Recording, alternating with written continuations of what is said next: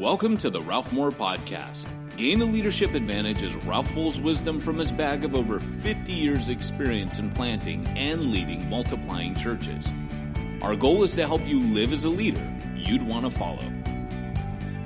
You'll learn about making disciples and planting churches, but beyond that, you'll gain practical wisdom about subjects like how to manage your team, handling difficult people, pulling a congregation off a growth plateau, and even money management. Hi, and welcome to the podcast. Today, I'm interviewing Mike Coulson, who is becoming a really good friend and very excited about some of the things doing. Amazing stuff online, amazing stuff with a small building, multiple services. He is, is the pastor of People's Evangelical Community Church in a town that I can't pronounce the name of in eastern Pennsylvania. So, Mike, welcome to the podcast. Thanks for having me, Ralph. I really appreciate being on here. Tell me, begin with a little bit about your journey to faith and your journey to become a pastor. Kind of nutshell stuff here, not too much time. And then you're you have a very unique view, becoming more widespread, much like yours. You have a unique view of the ministry in that you aspire to be self-supporting and not have the church support you, which I think is prophetic almost of the future of the church, the climate we live in. So just, you know, introduce yourself a little bit and then we'll get into my journey to, to Christ uh, was over a long time period. So I grew up uh, attending church very sporadically. Uh, there was never a point where I felt like I, I didn't believe. I always considered myself a believer, but maybe went a, a handful of times each year. Uh, in college, started to go on a little bit more regular basis, thought, okay, now I'm I'm really... I'm really being a Christian now. I uh, got married right after college, and my wife and I started attending a church every week. Uh, I got involved in serving on in the leadership of the church there and thought, man, this is, now I'm really being a Christian. And uh, a friend of mine, uh, while I was looking into getting an M B A, uh, he goes, hey, why don't you take some Bible classes with me? And I thought, well, that sounds like a lot more fun than than finance classes and business classes and might be a little bit more useful. So started taking that with him, and the very first one was this overview of the Bible class, the survey of the Bible. It was the first time in my life that all the pieces, all those segmented stories I had learned growing up, it all fell into place. It just hit me of this, this book, the Bible, is really true. And I actually have to live my life accordingly to this. Uh, and it completely changed everything. And over the course of the next couple of years, God really spoke into my life about two years of you need to reach the people that were just like you. Uh, those people that are attending church every week, uh, and it's not clicking for them. So uh, that's what spurred me to to start taking uh, classes, to become a pastor, start going to seminary, and just had a, a wonderful opportunity to start doing some preaching in the church I was attending at, uh, leading adult discipleship there, and then uh, uh, God opened up this amazing opportunity at uh, at the perfect timing. Uh, like he always does for, for me to uh, to step into the role that I, I now have, being the senior pastor here. How did that work? What what happened? So I was uh, running a financial planning business for uh, about six years and uh, supporting my family. I was a sole income earner and doing it entirely on commission. Uh, and God teaches you a lot about depending on him when you work on commission and have a family. And I got to this point where I was really burnt out. The stress was getting to me. And I came downstairs from my office, which was on the third floor of our house, once Sunday evening, and I told my wife, like almost in tears, I can't do this anymore. Uh, the stress was just getting to me. The next day, I got an interview from an insurance company. They said, uh, we're interested in you leading up a new office, a regional office in your area. Spoke with them. The very next day, they had me for a phone interview. That went well. The very next day, uh, they sent someone to to meet with me for lunch about this opportunity. And on my way to that lunch, I got the call from our denomination that a a pastoring position opened up. And so in the, the course of that day, I was offered two jobs, essentially. One was leading a new regional office uh, in a in an industry that I was burnt out and stressed out in, but they said you'd be making two to three hundred thousand a year, or you can take a pay cut and lead this church. And it was a super easy decision to make because I knew that it was just purely, am I picking God or am I picking money? And I knew that I would never be able to look at my kids and tell them I picked money. So uh, the position was not expected to open up. Uh, I knew of the church. It's about ten minutes away from where we were living. Um, it's been an amazing journey. So give us the elevator speech version of your philosophy of ministry and the, what you're doing. And then we'll dig, we'll dig into. Starting off, so I've been here for almost six years at the church. For the first five and a half of those, I entered into it going, what was the thing that brought me to Christ. That was a deeper understanding of his word. So I spent that time uh, leading multiple Bible studies every week, really trying to teach people. And I, I love teaching people the, the word of God. And uh, I was invited to take part in the, the exponential cohorts, uh, the gatherings that, that take place through them. And it was last November in New York City. My whole philosophy and approach changed. It was it was God speaking through you, Ralph, uh, that actually did that. And he said two things to me that day as we sat in that that room in the, the hub there in New York City. Uh, and he said two things to me. He said, one, Mike, you're stunting the growth of my people. And two, you need to encourage them and empower them to do what I'm calling them to do. And that was incredibly humbling because I realized that I had been giving his people fish and hopefully really good fish, right? I'm, I'm giving them the word on Sunday morning, giving them a really good meal. And then I'm letting them starve the rest of the week because I, I've never taught them how to fish themselves. I've never been intentional on teaching people how to study the word and how to hear God's voice through it. And if they can't do it for themselves, how in the world are they going to teach others? I'm sending them out the door saying, go make disciples, never instructing them how to actually do that. So we came back and we decided to uh, to take God's leading and begin uh, a discipleship pathway that leads people to to meet one-on-one with other uh, believers and non-believers and through daily Bible reading and just lead them in how to, to understand a passage, hear from God through it, and then implement it in their lives. And uh, once they understand the gospel and how to lead other people to hear God's voice through his word, then they're ready to go out and lead others in that. And we'll keep uh, we'll keep training and, and coaching them up while they're on the job. So I'm a young church planter. I grew up in Legacy. I'm kind of where you're at. I, I, I'm throwing out fish every week and people are hungry. And I need some practical steps. You you said that you're putting people together with believers and non-believers, and I wouldn't quite know how to do that. What would you do? Where did you get some traction? Give it to me pretty simple because I'm I'm pretty confused. Yeah. So we have a in our in-person church. We have our online church as well. I oversee both those. For in-person, uh, I know our leaders are already maxed out, right? Uh, in any church, the people who are on ministry council, the leadership team, they're they're normally running at capacity or over capacity. Uh, so I didn't bother them. I gave them the vision and I started seeking out the people in our church that were not serving in leadership, but really had a, a lot of potential. They were uh, mature Christians. They were people that were hungry for the word. Some of them were, were newer Christians, but these were just people that were hungry for the word and weren't involved in leadership yet. And just started doing this with them because I, I knew that before I go out uh, of the church and start focusing on those outside of the church, I need to raise up a good core group here first. Uh, so it's it's all of us as the core group then going out. Uh, I'll tell you, I've, I've never seen people uh, so excited to be in the Word of God uh, as when I started to to meet with them to do this. I took uh, I read uh, Dave Ferguson's book, uh, Hero Maker. Right. And just had that conversation with this of, I, I see this, th- this great potential in you.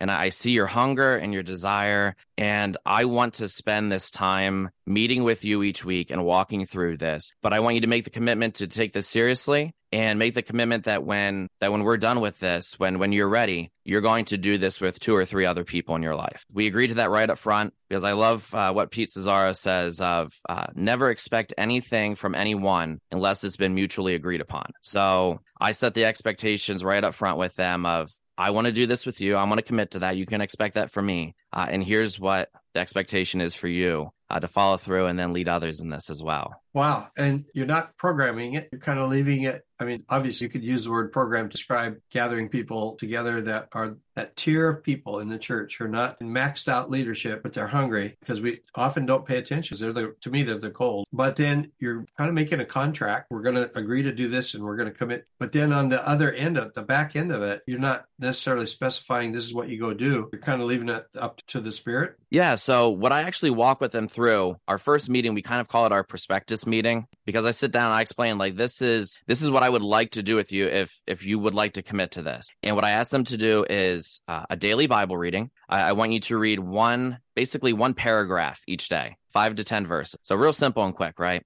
Uh, and then journal the answer to three questions. Uh, what happened in this passage? So what happened then? Uh, what is God saying to you specifically now? Not the ten things he could teach through this, but what is he saying to you right now in this season of your life? And then what is one specific and measurable way that you can put that into action? And we try to deconstruct it from this overarching goal that's like a New Year's resolution that We're never going to just wake up tomorrow and be that thing, you know, more patient, more forgiving, whatever it may be that God is leading us to be. And we try to walk it back to what's the next step that I need to do? If I want to be more forgiving, what's the next thing that I need to put in place? Or where's my next area of focus to grow in that? We we like to call it a, a pathway because we're walking with people on that journey, but it's it's just using the Bible. It's it's incredibly and almost absurdly simple as we walk with people through this. And through walking with this, I'm not only I'm not only asking them to do this and going over it with them each week as we sit down, we just pick out one of those days and talk about it. But I'm also coaching them how to do it with others. And I'm explaining them why I'm asking a particular question, why we're approaching it from this way, because I want them to know the why of everything we're doing so that they are then equipped to then lead somebody else in doing the same thing. How long do you meet with, or do, is it just ongoing? For for people who are already believers and, and have a good foundation, I, I've found that we don't want to meet for more than six weeks before we send them out, because they'll start to get paralyzed in thinking that they need to have this perfected, they need to know enough. They'll, they'll start to get bogged down in all those things that, that keep us from going out and actually serving God. So I like to launch them out really quickly. Kind of uh, four weeks is kind of that sweet spot of they, they're starting to understand the why of of this. Then I keep following up with them. I I, I take it back to every other week then, uh, because as they're leading others, I want to still be there to support them. I want to still be there to for them to ask questions, to bounce things off of. So I'm not going away once you're launched. I'm not just kicking you out of the nest, but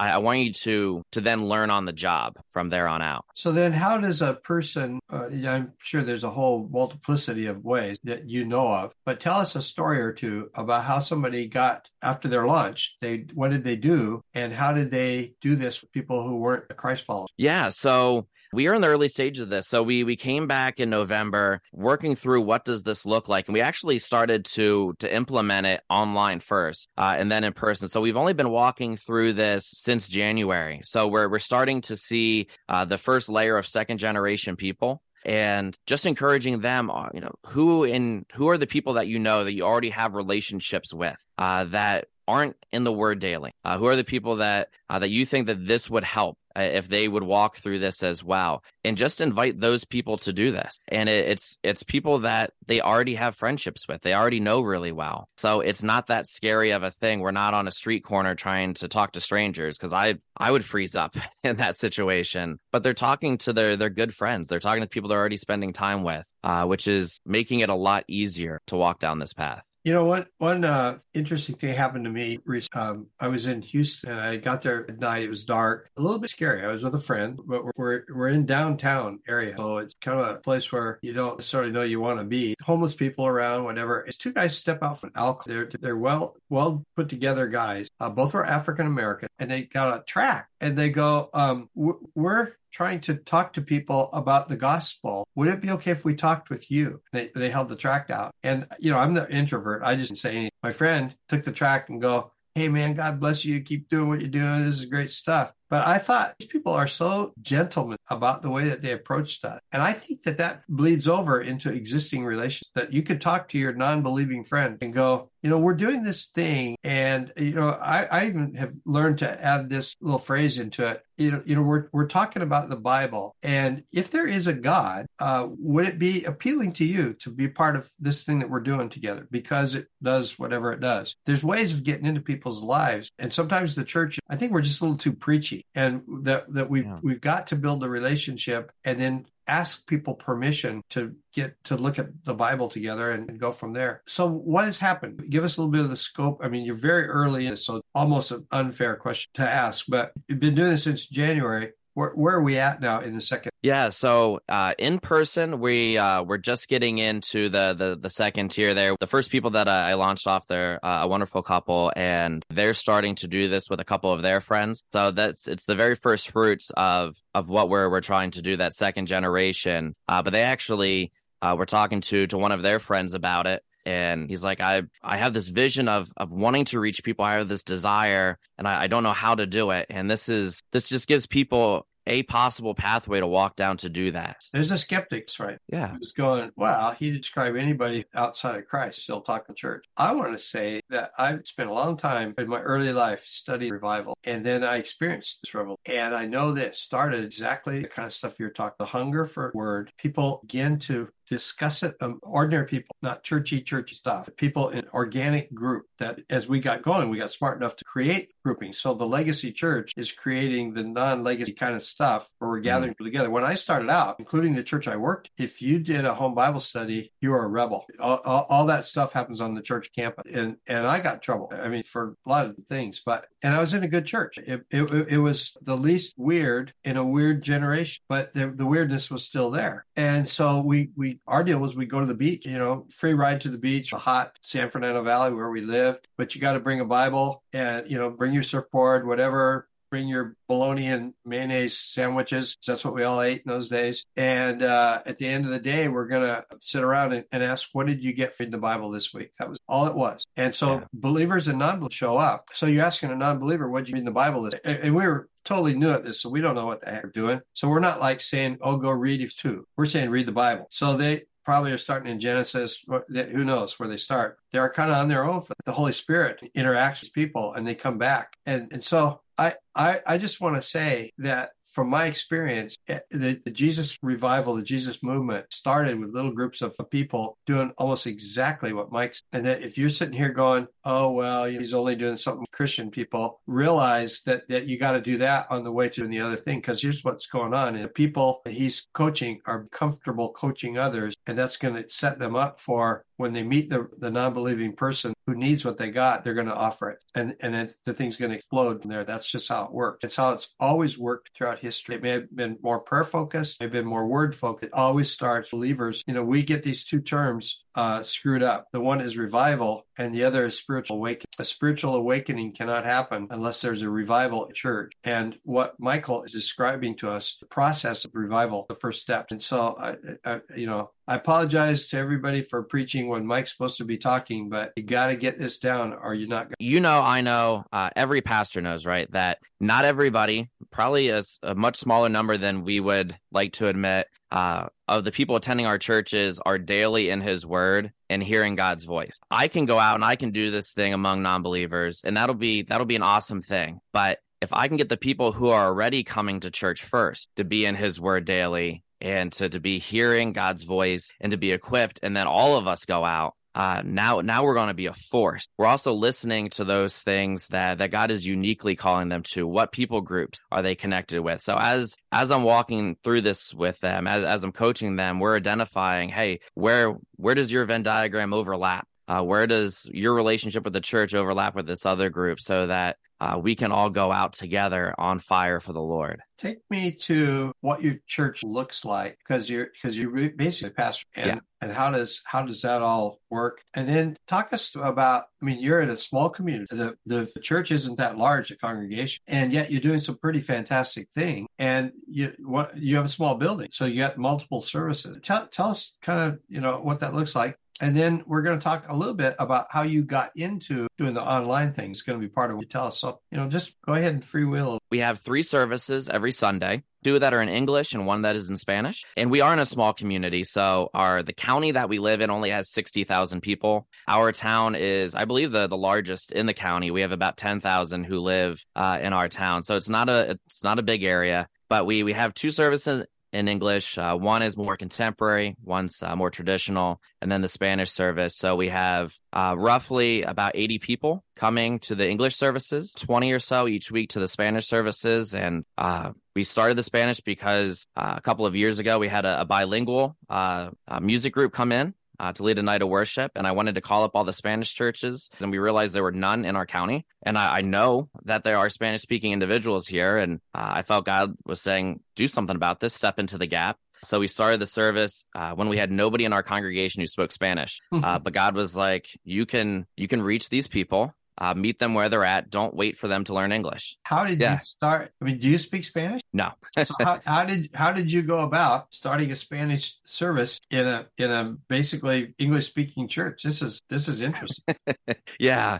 So so God has led us down some some pretty crazy, absurd pathways. Our church is uh, about one hundred thirty years old. Uh, but I am so blessed. Our congregation and, and our ministry council, they're willing to go wherever God is leading us. Uh, so after that experience, I went to them and said, I feel like God is leading us to do this. And they were like, all right. So we we started in prayer because we needed to find a pastor that spoke in Spanish to lead this service because none of us could do it. Uh, we started reaching out. Con- I started Facebook messaging and texting anybody I knew who spoke Spanish or who I thought might know somebody who spoke Spanish. And do you know anybody who is a pastor? And started contacting all of our local churches. Do you, do any of you know? And we found uh, a Spanish pastor about forty-five minutes away, spoke with him, and he said, I, I feel like God has been calling me to reach out of this city that we're in uh, and, and to do ministry in another place. And you contacted me. For about a, a year and a half, two years, he he made the forty-five minute drive each way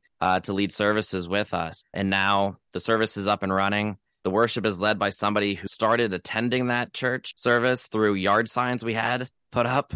uh, we have a young couple that is uh, now leading the the services. I used to sit in on more of the services because it always reminds me of what the day of Pentecost must have looked like, seeing the gospel preached in other languages. To see a family with little kids and make a decision, make a commitment to, to give their lives to the Lord. Um, I'll never forget that day uh, and never forget seeing that and going, God, you are so good. There is no way we would have ever have walked down this path without you guiding us. And now we're seeing the fruit of just stepping out in faith to to do this crazy thing that you've led us to. And it's just one of those pieces of the journey where it just cements in us of we just have to listen to what God is saying, and he'll figure out the details and put them into place as they're needed.